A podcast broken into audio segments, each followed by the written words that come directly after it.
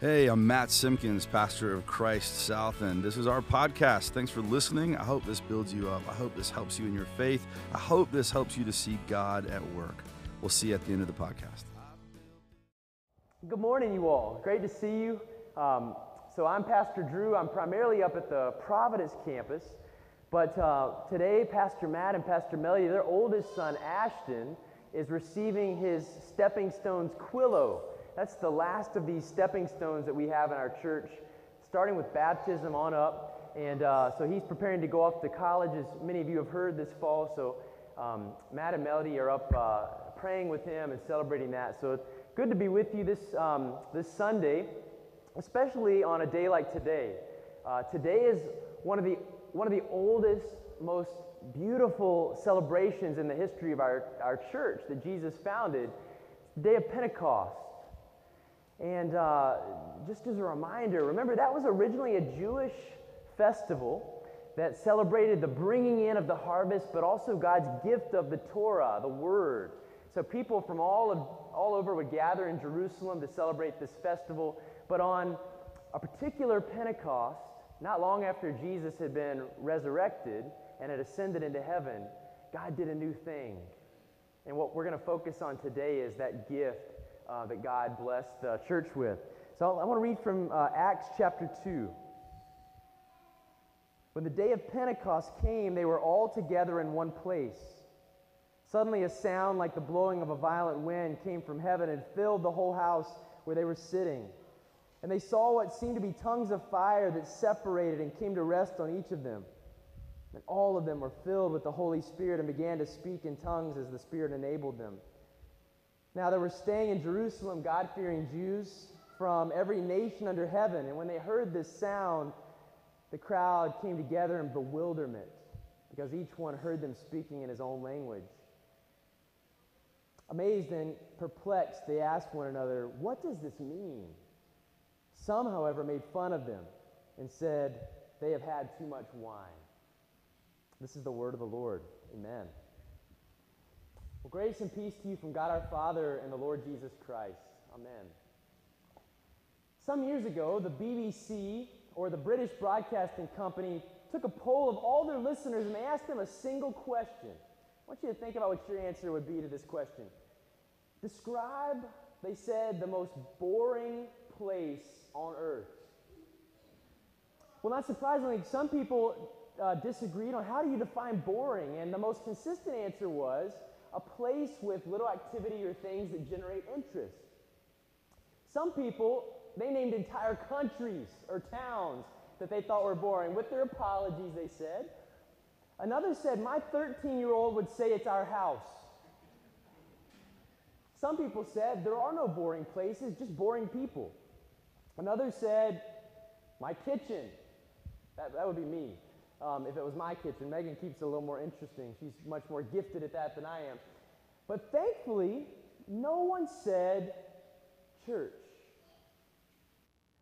Now, as much as I'd like to believe, that was because all of these people were eh, in a passionate church on fire with the love of God. I think that's unlikely after all. This was in England where fewer and fewer people are going to church in general.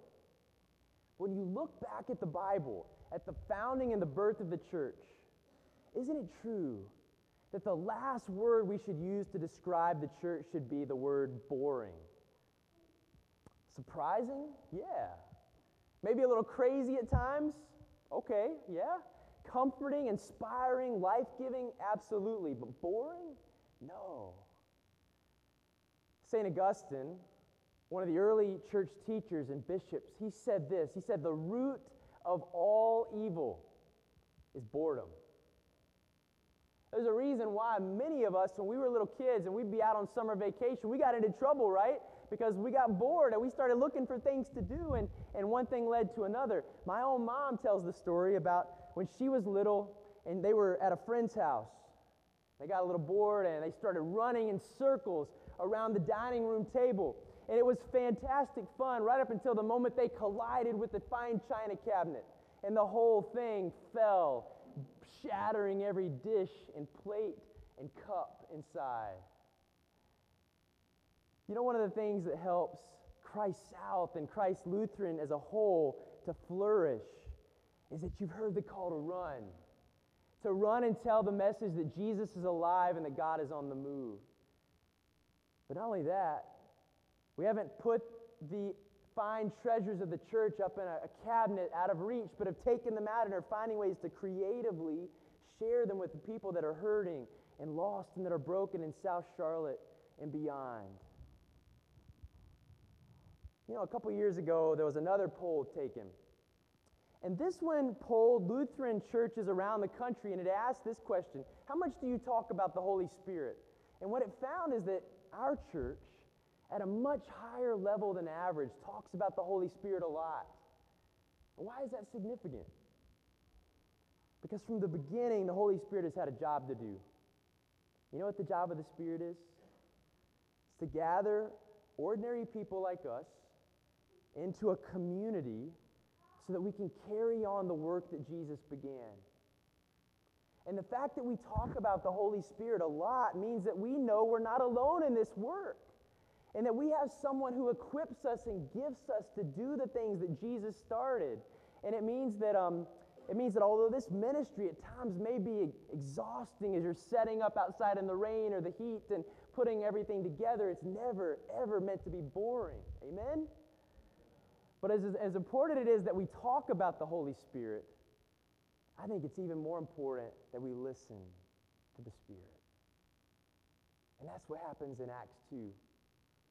In Acts 2, the first followers of Jesus are gathered together in one place in an upper room in Jerusalem. And, and it's important to know that at this point, they've been given a really clear promise. Jesus has given them a clear promise. You know what he said? He said, at some point, the Father the Father is going to send somebody that's going to help you, that's going to guide your whole life the Holy Spirit. And they don't know how this is going to happen, they don't know when or where, but they are waiting and they're listening. And they're just, they're, they're, I just picture them on the edge of their seats expecting when is this promise Jesus has made going to happen? It could be today. In Acts chapter 2, verse 1 through 4, again, let's look at that verse, those verses. Who put that up? On the day of Pentecost, all the believers were meeting together in one place. Suddenly, there was a sound from heaven like the roaring of a mighty windstorm, and it filled the house where they were sitting. Then what looked like flames or tongues of fire appeared and settled on each of them. And everyone present was filled with the Holy Spirit and began speaking in other languages as the Holy Spirit gave them this ability. Wow. That's the whole church gathered there in one place, which is this beautiful symbol of unity. The church is all together. And suddenly, the walls start shaking, the earth starts quaking, and yeah, that is an ACDC reference there. But um, that's what happened. And the wind was blowing, and suddenly the tongues of fire appeared on their heads. And the word tongue in the Greek is the word glossa, which is where we get our word glossary from which makes sense because all of a sudden, as they're filled with the Spirit, what do they do? They start, they start speaking in these other languages they've never studied. And they don't just speak about random things. They, it says in chapter 2, verse 11, they tell about the wonders of God, the mighty wonders of God.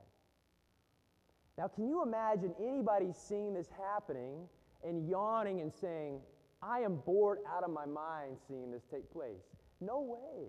The Spirit comes in and knocks the china cabinet down, which is a way of saying, not in a neat, orderly way, but to show that whatever God is going to do with the church is so much bigger than us ourselves. Whatever God is going to equip us with in order to bear fruit for his kingdom to continue the work of Jesus, it's going to take a power so much greater than what we have alone. And that's what happens. That the Holy Spirit fills them and they start to speak and they start listening deeply as the Spirit's guiding the church to go out and to tell the news about Jesus. You know, um, those times in which the church can get a little bit, you might say, boring. What Acts 2 tells me is that it's not because we have a God who stopped speaking in ways that are powerful and inspiring and creative and life giving. What it tells me is that sometimes our sinful human nature keeps us from listening and we get stuck we can get stuck. It's kind of like a holding pattern.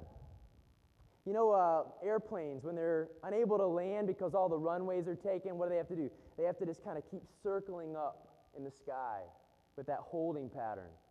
And there is a part, I think, in all of us that can sometimes think, I want church to be like what I want church to be like. I want it to have my style of music, my style of preaching, my style of outreach or programs. But if we become too stubborn in that, what can happen? We get stuck. The church enters this kind of permanent holding pattern. And listening to God and where He's calling us to move and go can be really difficult. And that can happen to churches where the worship is more traditional or more contemporary, that are two years old or that are 200 years old. In fact, this past week I heard a really wonderful story about one of the oldest churches in Charlotte, First Presbyterian in Uptown. It was founded in 1821.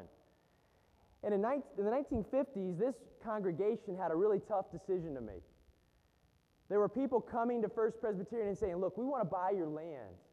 You've got prime real estate here. We can build skyscrapers. We will pay you a lot of money. Sell us your land. And the church, they had, they had to really do some hard listening to the Spirit. What are you calling us to do in this situation? And after they, they really prayerfully listened there, they heard the Spirit calling them to stay and to serve in the city to care for the hungry and the needy that were around them. And in a sermon that he gave in 1951, the pastor of the church at the time, Charles Kramer, he told a story. He said he was out walking the grounds of the church one night and he heard two men that were talking right on the other side of the church gate. One of them was saying, Oh, it's such a shame. What a waste of this property that could be used for, for, uh, for businesses. And then the other man said, You know what? What if it's more important that there be a reminder of God here in the middle of the city than another few places where people can buy and sell things from each other? And today, the church is still living out that mission to be for Christ in the heart of Charlotte. They've stayed and they've thrived, and God has blessed them. And what I think that's calling Christ South today to do is to listen. How is God calling us to live and move and have our being so that His will and not our will is done? How is He calling us to speak so that other people who may not know Jesus can hear and understand? How is He equipping us for that? The, the text says in Acts that when the church started speaking in these uh, languages, the people were stunned. And in chapter 2, verse 12, it says this Amazed and perplexed, they asked one another, What does this mean? Some, however, made fun of them and said they have had too much wine. Let's look at that first part first. Um, because here's this early church, and they're starting to speak and tell the wonders of God. And it says the first response people have is this curiosity. What does this mean? And I think that's likely to be true for Christ South now. As the church goes out and does Easter egg hunts for 3,000 people, or has movie nights on your land and you're inviting the town of Weddington to come and be a part of that, or these other events, people are likely to say, What does this mean? Why are you doing this? Why are you, Christ South, giving your time and your energy and your hard earned money for us, people you've never met? Why are you coming out to meet with us and greet us and to get to know us? What does this mean? The poet Walt Whitman once said this I am larger than I thought. I did not know I could hold so much goodness. And one of the things it means when Christ South goes out and is bearing witness to Jesus is you're helping people see, perhaps for the first time, they're larger than they thought. That they can hold so much more goodness, that they're the beloved of God, precious to Him. Oh, but the very next verse there says, let's look at 213. Some, however, made fun of them and said they've had too much wine. Now, we're not quite sure what that looked like because the Spirit, one of the fruits of the Holy Spirit is self control. So it's, it's not likely they were just kind of doing things that looked just crazy, but something about this was so abnormal that some people scoffed and made fun of them. And can that happen to us as the church today, too? You bet. Some people aren't going to understand and say, that's just a waste. Why are you doing that? Why are you guys acting like that? But our call as we go out and share the love of Jesus is not to worry about the response. Amen? It's to love them to love. And then trust that the Holy Spirit's going to do the hard work of blessing, of saving, of creating faith. And what the Spirit asks us to do is to be the instruments. Be the instruments. That's what happens to Jesus' right hand man, Peter. Right after this Pentecost story takes place, a, f- a few weeks before this, who was Peter? He was a fisherman. He had denied Jesus. But what we see in Acts 2 is that after the Spirit comes in, Peter is he's filled with the Spirit like everybody else. But you know what he does? He gives a sermon that is 26 verses long. From verses 14 to 40, where he's talking about the risen Christ. And I think what it's showing us is that with God, nothing is impossible. That if God can use Peter to do this and tell people about the risen Christ, he can use us the same way for his purposes. And he does. What if this week, when you got out of bed, you remembered that the same Holy Spirit who lives in you is the same Spirit that filled Simon Peter? But not only that, it's the same Holy Spirit who filled Jesus himself. It's a guy by the name of Louis that I know. And for years, Louis, he struggled with um, discouragement and depression and was really down. And what changed for him was, he likes to put it this way he says, from now, from now on, the moment I get out of bed, I'm on the lookout. He says, I'm on the lookout for God. And what would it be like this week, knowing we have the Spirit in us, if when we woke up, we were on the lookout for the Holy Spirit and saying, Are you calling me to stay or to move, to speak or to act, to bear witness to you? And we, as the church and as individual followers of Jesus, if we were listening and trusting that God has promised to send the Spirit again and again to fill us in the same way. You know, the Holy Spirit, it's sometimes referred to as the forgotten God. Because we talk, we tend to talk more about God the Father and about God the Son, Jesus, and, and sometimes we can um, overlook the Holy Spirit. And maybe that's intentional because you know what the Spirit's always doing? He's pointing to Jesus. He's pointing and saying, Look to Him, look to His cross, look what He's done for you. But over, over the centuries, the church has tried to have symbols for the Spirit fire, because of the flames of fire that were on the, the heads of the disciples. Another one is the breath because the breath of God and the Spirit moving over the waters. Another one's the dove. Because remember, when Jesus is baptized, the heavens are open, and the Spirit, we're told, comes down like a dove upon him. But there's another symbol. And this one's less known, but it's always struck me as, as particularly powerful and good. The Irish Christians, many centuries ago, they had a particular name for the Holy Spirit. In the Celtic, they called him the Adge Glas, which means the wild goose. Isn't that good? What could be boring about a goose? That the goose is surprising. He's, he's always moving, he's turning things up, and sometimes the Holy Spirit has to come in and knock the china cabinet down to get our attention, to say, I'm calling you, church, to a new thing, to be my body, but sometimes it comes like a whisper. Sometimes it comes peacefully always peacefully, but sometimes calmly. Jesus in John 20 breathes on the disciples and says, Receive the Holy Spirit. Maybe, the, maybe God is calling us to a holding pattern, but not to get stuck in always doing things precisely the same way. Maybe He's calling us to hold each other, to be a church that holds us, each other in times of need and joy, of pain and brokenness, so that we can better hear and listen to what you, Jesus, are calling me to do and to be about, what you're calling us to be about. So this week, this week, remember the Spirit fills you. Be on the lookout for God. And remember, the goose is on the loose. Thanks be to God. Amen. Let's pray. Come, Holy Spirit kindle in your church the fire of your love. We pray that whomever you place into our life that is not yet heard, that they are larger than they perhaps thought, that they're capable of holding so much goodness and grace Lord, help us to speak in our own way by the power of your Spirit so that we can share your love. That we can share that your death on the cross and your resurrection were for them. Lord, thank you for gathering your church together today and for each of the gifts you've blessed us with.